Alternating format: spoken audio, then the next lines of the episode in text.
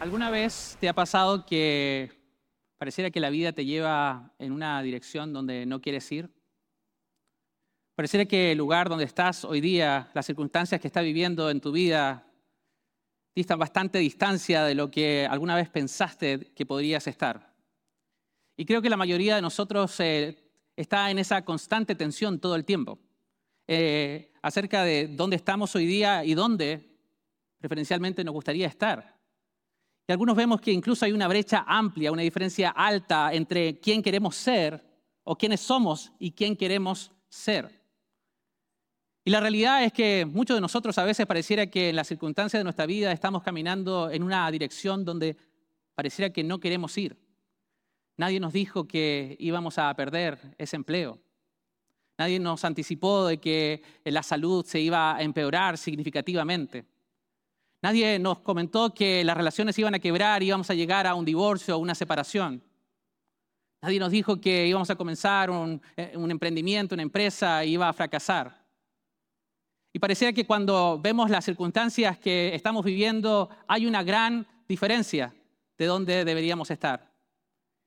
Y es posible que tanto los que estamos aquí en este salón como aquellos que nos ven a través de nuestro servicio virtual piensen que están solos, pero en realidad no lo estamos. Son muchos los que a veces nos sentimos de esta manera, que el lugar donde estamos dicta mucha distancia del lugar donde deberíamos o quisiéramos estar. Y el mensaje de hoy es para nosotros. Es para personas que estamos en esta situación o en esta condición.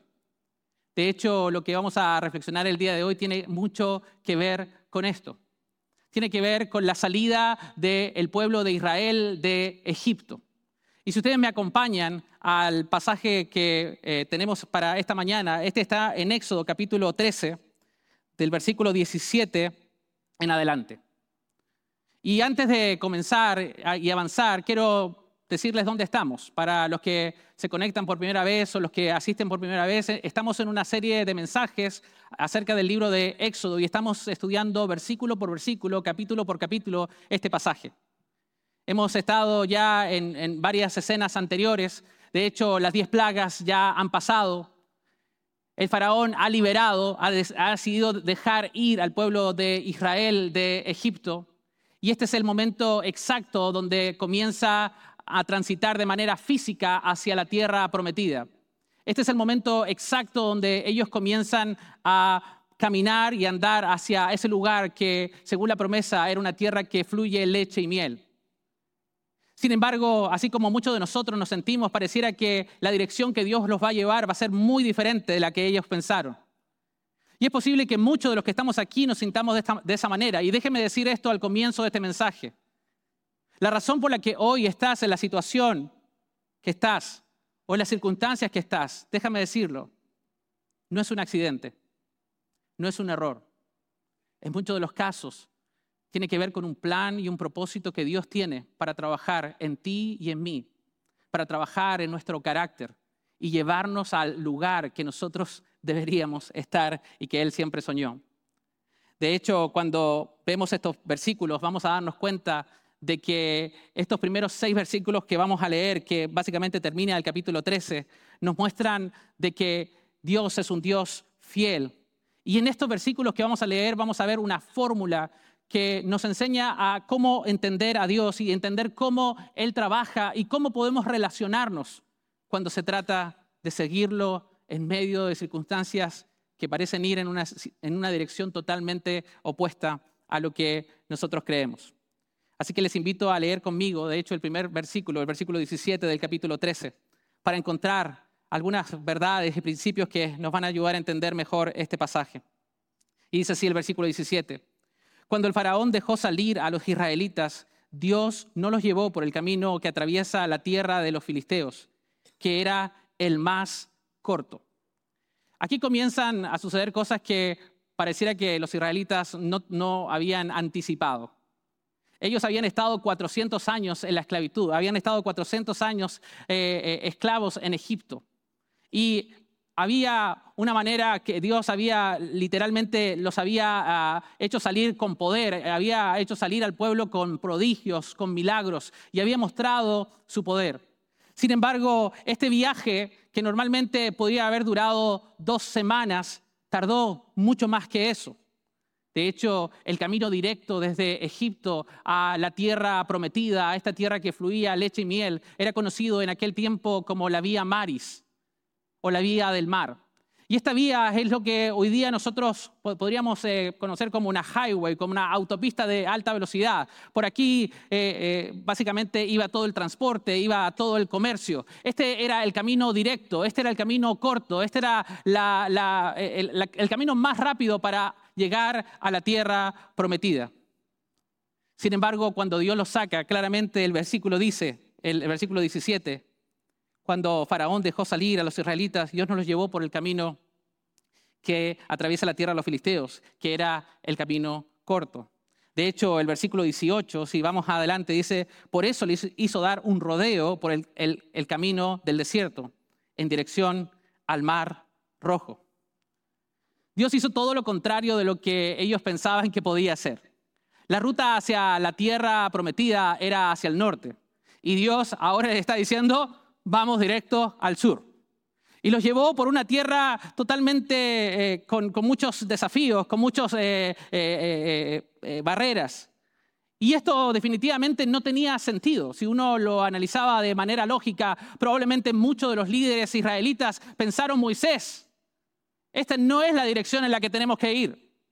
Moisés, esto parece loco, esto, esto no tiene ningún sentido. La dirección más rápida, la dirección más corta a la tierra que fluye leche y miel es hacia el norte, pero Dios les estaba guiando en la dirección opuesta. Dios les estaba guiando hacia el sur.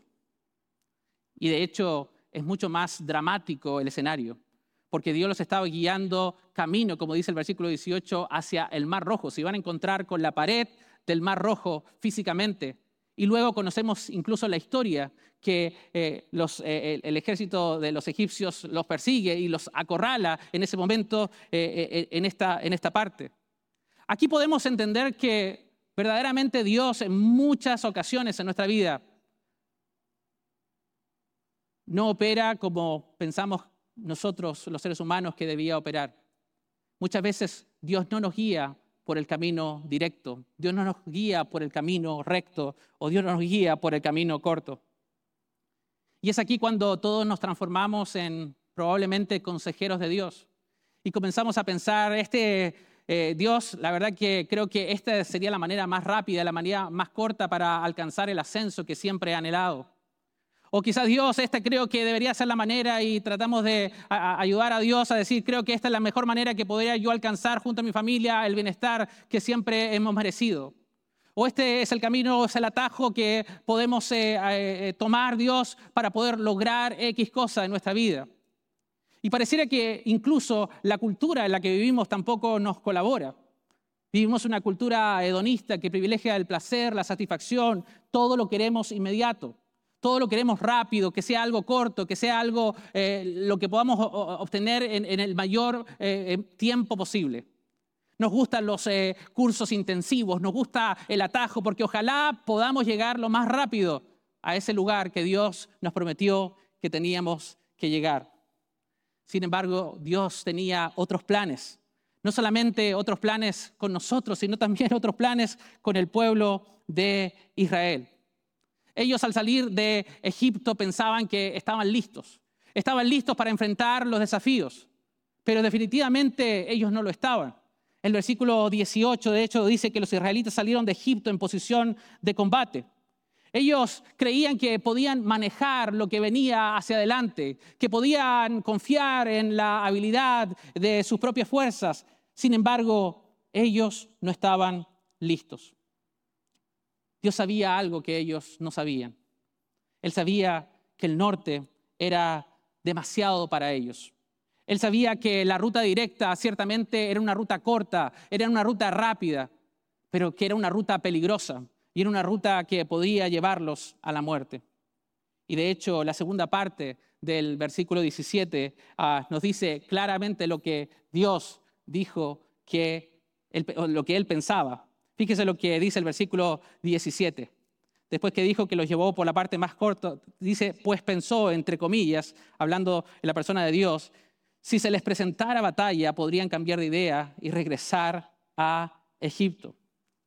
Dios sabía con anticipación que la vía Maris iba a ser una vía difícil para el pueblo de Israel. Algunos eh, historiadores y algunos eruditos hablan de que la vía Maris, esta carretera rápida de dos semanas a la tierra prometida, tenía guarniciones del ejército de Egipto eh, eh, y, y tenía varias guarniciones. A cada ciertas millas había una guarnición. Por lo tanto, si ellos se iban en esta ruta directa, probablemente habría tenido que enfrentar a varias de estas guarniciones, una detrás de la otra. Y cuando pasaran a todas estas guarniciones de los egipcios, eh, también eh, tenían que ah, eh, enfrentarse al poderoso ejército de los filisteos. Y cuando derrotaran a los filisteos, tenían que encontrarse con los cananeos. Y definitivamente esto era demasiado para este pueblo que había abrazado la esclavitud por cerca de 400 años. Tenían que luchar una batalla tras otra. Y aquí quiero dejarles el primer principio de esta fórmula que Dios quiere que abracemos esta mañana, los que escuchamos este mensaje. Y la primera parte de esta fórmula es esta. Si ustedes quieren, lo pueden anotar. Dios siempre sabe lo que es mejor. Dios siempre sabe lo que es mejor para ti, para mí, para nuestra familia. Y esto pareciera que es un principio que lo podemos recitar y memorizar, pero otra cosa diferente cuando nos enfrentamos a diversas situaciones complejas en nuestra vida. Dios está, está en nuestro presente. Pero si hay algo que debemos entender los que abrazamos la fe cristiana, es que también Dios está en nuestro futuro. Y Él sabe exactamente lo que puede venir a nuestra vida.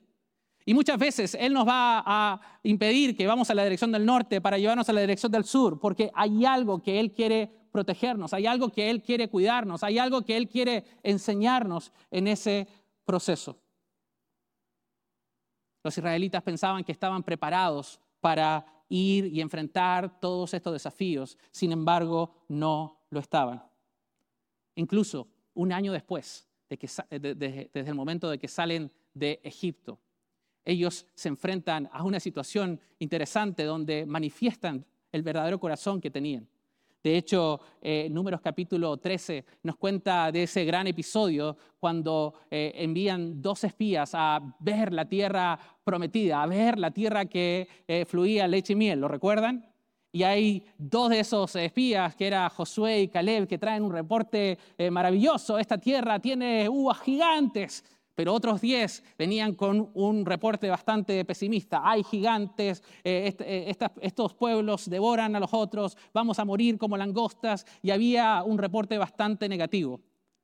Un año después de salir de Egipto, desde este momento, esto es lo que sucede, eh, Números capítulo 14, versos 2 al 4, nos dice qué sucedió después de este reporte. De hecho, voy a leer del versículo 1 que dice, aquella noche toda la comunidad israelita se puso a gritar y a llorar. Versículo 2. En sus murmuraciones contra Moisés y Aarón, la comunidad decía, ¿cómo quisiéramos haber muerto en Egipto? Mas nos valdría morir en el desierto. ¿Para qué nos ha traído el Señor a esta tierra? ¿Para morir atravesados por la espada y que nuestras esposas y nuestros hijos se conviertan en botín de guerra? ¿No sería mejor que volviéramos a Egipto? Y unos a otros se decían, escojamos un cabecilla que nos lleve a Egipto.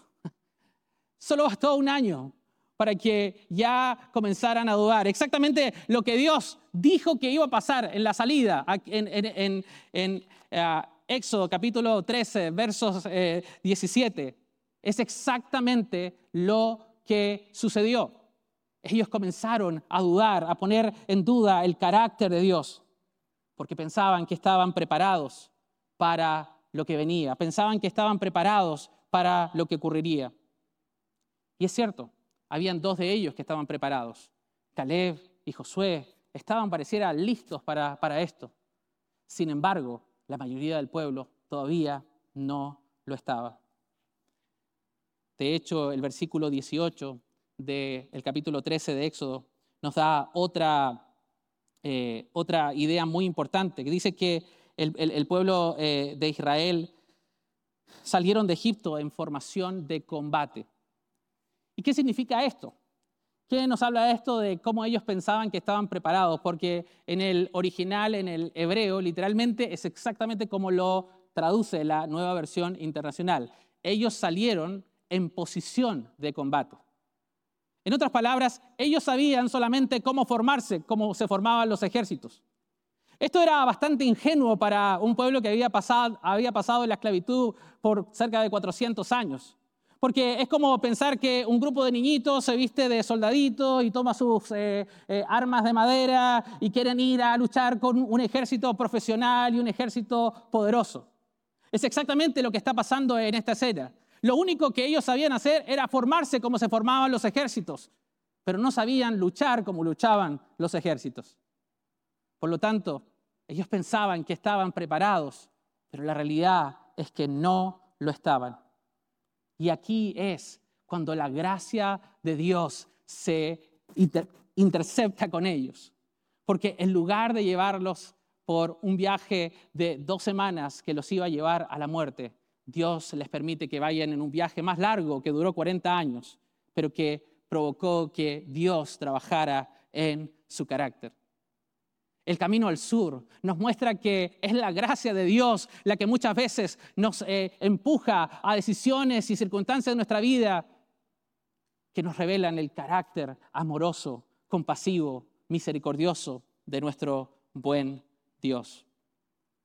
Es posible que cuando nosotros vivimos en nuestras circunstancias y vemos dónde estamos y dónde queremos estar, nuestra vida parece que tiene muchos zigzag, tiene muchos altos y bajos. Y déjenme decirles algo esta mañana. Dios no desprecia ningún zig y no desaprovecha ningún zag. Él tiene un propósito con lo que tú estás viviendo hoy en tu vida. Dios tiene un plan con lo que tú estás enfrentando hoy en tu familia. Y esto nos lleva a la segunda parte de esta fórmula. Porque no solamente necesitamos entender de que Dios siempre sabe lo que es mejor, sino que la segunda parte de esta fórmula es que si Dios sabe lo que es mejor, en Dios siempre podemos confiar. En Dios siempre podemos confiar. ¿Y por qué podemos confiar en Dios? Única y lisa y llanamente porque Dios es un Dios que cumple con sus promesas. Y lo vemos aquí. Lo vemos en Éxodo capítulo 13, verso 19. Si ustedes me acompañan en esta lectura, vamos a encontrarnos con algo potente que habla acerca de la fidelidad de Dios. Y dice así el versículo 19. Moisés se llevó consigo los restos de José según éste se lo había pedido a los israelitas bajo juramento. Estas habían sido las palabras de José. Pueden contar ustedes con que Dios vendrá en su ayuda. Cuando eso suceda, llévense de aquí mis restos. Este es exactamente el recordatorio de que Dios es un Dios fiel.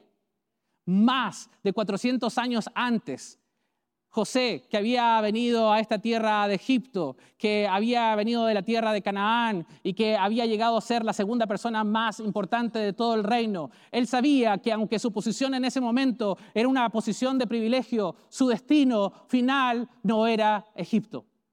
Él sabía que un día Dios iba a liberar 400 años antes a este pueblo.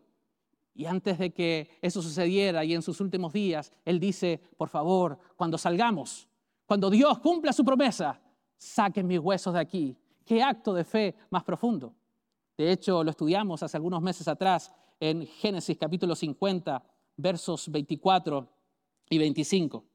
Dice así, tiempo después José le dijo a sus hermanos, yo estoy a punto de morir, pero sin duda Dios vendrá a ayudarlos y los llevará de este país a la tierra que prometió a Abraham, Isaac y Jacob. Entonces José hizo que sus hijos le prestaran juramento. Les dijo, sin duda, Dios vendrá a ayudarlos. Cuando esto ocurra, ustedes deberán llevarse de aquí mis huesos. Pueden ver exactamente lo que está pasando más de 400 años antes y ahora lo vemos en Éxodo capítulo 13 sucediendo. Dios es un Dios que cumple sus promesas. José sabía que el Dios que había prometido a su bisabuelo Abraham, a su abuelo Isaac y a su padre Jacob, era un Dios fiel, un Dios que los llevaría a esta tierra que fluía leche y miel, a esta tierra prometida. Y si quieren viajar conmigo, no solamente al pasado, sino también al futuro, vamos a ver cuando el pueblo de Dios toma posesión de la tierra prometida y, qué, qué, sucede en Josué capítulo 24, verso 32. Miren lo que sucede en el futuro ahora. Los restos de José que los israelitas habían traído de Egipto fueron sepultados en Siquem, que es la tierra prometida, en un terreno que Jacob había comprado por 100 monedas de plata a los hijos de Hamor, padre de Siquem. El terreno después llegó a ser propiedad de los descendientes de José. Puede ver la mano de Dios poderosa trabajando a lo largo de la historia. Puedes ver cómo Dios es un Dios que cumple sus promesas, que Dios no es un Dios que falla, es un Dios que cuando Él hace una promesa, Él la cumple. Y la gran verdad que necesitamos abrazar hoy día y modelar es que Dios siempre sabe qué es lo mejor para ti y para mí. Y que si Él lo sabe, entonces nosotros debemos, tenemos y podemos confiar en Él. Hace tres años lo viví de manera personal, este principio. Viví de manera personal a lo que estaba eh, está modelando esta fórmula que hoy día podemos reflexionar. Para aquellos que nos conocen por años, saben que gran parte de mi vida he dedicado mi tiempo al ministerio bioocupacional. ¿Qué quiere decir eso? Que a medida que he servido a diferentes organizaciones cristianas y la iglesia, también he sido empresario y he tenido mis propias empresas desde que tenía 18 años. Y sinceramente, eh, eh, eh, Dios en noviembre de 2019 provocó algo donde literalmente lo que estábamos haciendo en nuestras empresas estaba funcionando muy bien. Teníamos un excelente, excelentes resultados, todo estaba funcionando bien y un día me llega un correo electrónico de parte del equipo de Fielder y me dice, queremos invitarte a ser parte del equipo pastoral de la iglesia. Y tengo que ser honesto, me alegró mucho el ser parte de algo que ya estaba haciendo como un laico dentro de la congregación. Pero también tengo que confesar de que yo estaba seguro que tenía que ir hacia el norte. De hecho, ya tenía escrito todo el plan para el siguiente año y Dios me estaba diciendo ahora tienes que ir para el sur. Y oramos a Dios. Tengo que confesar que pasé varios días en bastante confusión porque no entendía esto que estaba pasando, pero al mismo tiempo había un deseo en mi corazón de obedecerlo. Hasta que eh, oramos a Dios y Dios nos dijo, tienen que decir que sí a esto y avanzamos en esa dirección. Nuestra empresa más fuerte en ese momento era una empresa que tenía que ver con movilizar estudiantes eh, de Latinoamérica para venir a universidades eh, eh, cristianas acá en los Estados Unidos. Lo que yo no sabía después de tomar esta posición es que tres meses después el mundo se iba a cerrar por la pandemia, que todos los viajes internacionales se iban a cerrar completamente, que todas las embajadas se iban a cerrar, que iba a venir un manto de temor sobre el mundo entero que nadie quería salir de sus casas. Si nosotros hubiésemos tenido que depender como familia del salario de esas empresas, literalmente hubiésemos estado dos años y medio sin recibir nada de salario. Pero ahí pude entender con mayor perspectiva que Dios siempre sabe lo que es mejor. Porque Dios vive en nuestro presente, pero también Él conoce nuestro futuro. Y que si eso es una realidad, nosotros podemos confiar en Él. ¿Y, a qué nos lleva entonces esto? Que si sabemos que Dios conoce qué es lo mejor para nosotros, y que si al mismo tiempo entendemos que en Dios podemos confiar, entonces la única respuesta que nos queda a todos los que estamos acá es simplemente que podemos seguirlo a donde Él nos guíe. Y esta es la parte final de esta ecuación o de esta fórmula. Dios siempre sabe lo que es mejor.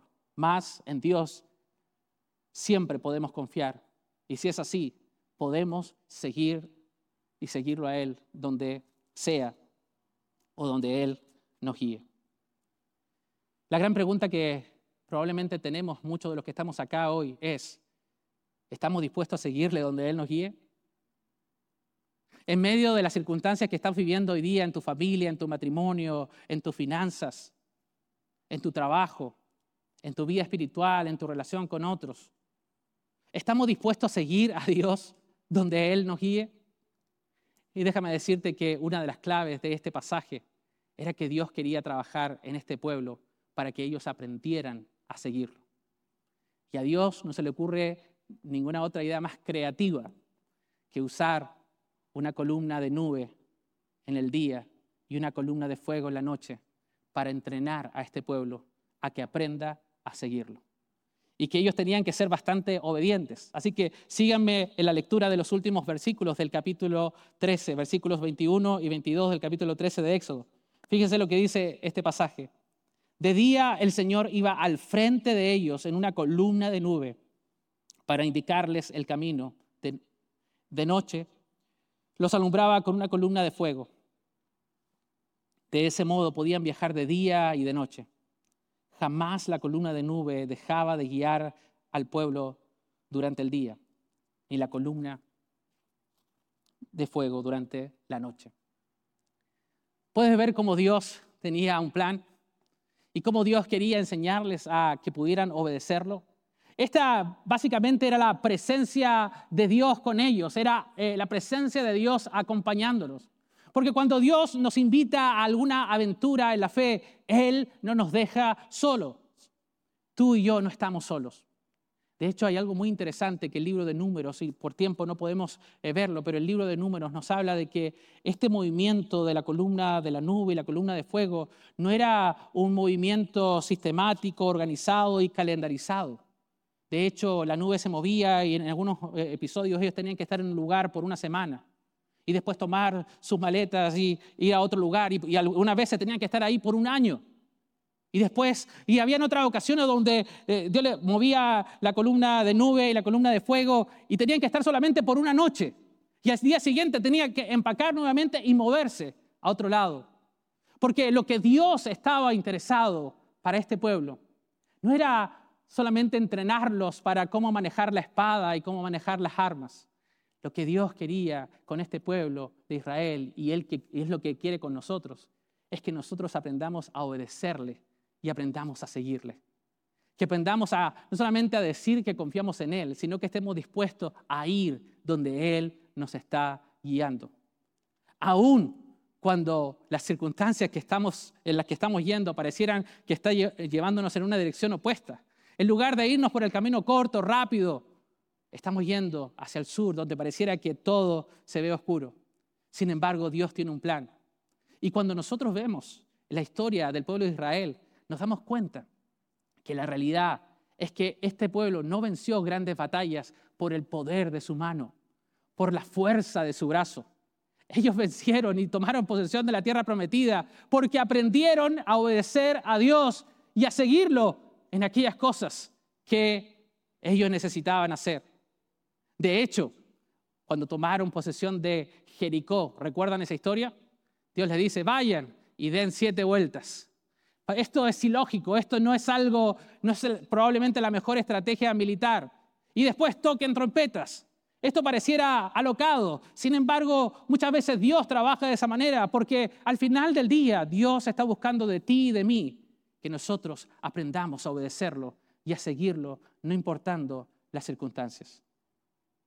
Entonces la gran pregunta para todos los que estamos aquí hoy es, ¿estamos dispuestos a seguirlo? ¿Estamos dispuestos a seguirlo a pesar de que las circunstancias de nuestra vida están yendo en una dirección totalmente diferente de lo que nosotros esperábamos? que la situación que hoy estamos viviendo en nuestra familia, en nuestro empleo, en nuestras relaciones es totalmente diferente de lo que nosotros esperábamos? Yo estoy convencido de que Dios hoy día está hablando a muchos de los que estamos aquí para recordarnos una vez más que Dios es un Dios fiel y que Dios cumple con sus promesas. Y porque Dios es un Dios que cumple sus promesas, nosotros podemos caminar con confianza hacia el futuro, porque Dios es un Dios bueno que nos va a llevar hacia donde Él tiene que llevarnos. A veces, por estar tan pendientes de alcanzar nuestro destino, perdemos de vista lo que Dios quiere hacer en el camino.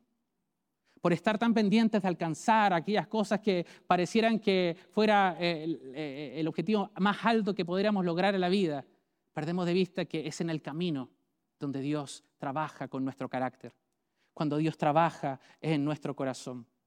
Y esto es lo que tuvo que entender el pueblo de Israel.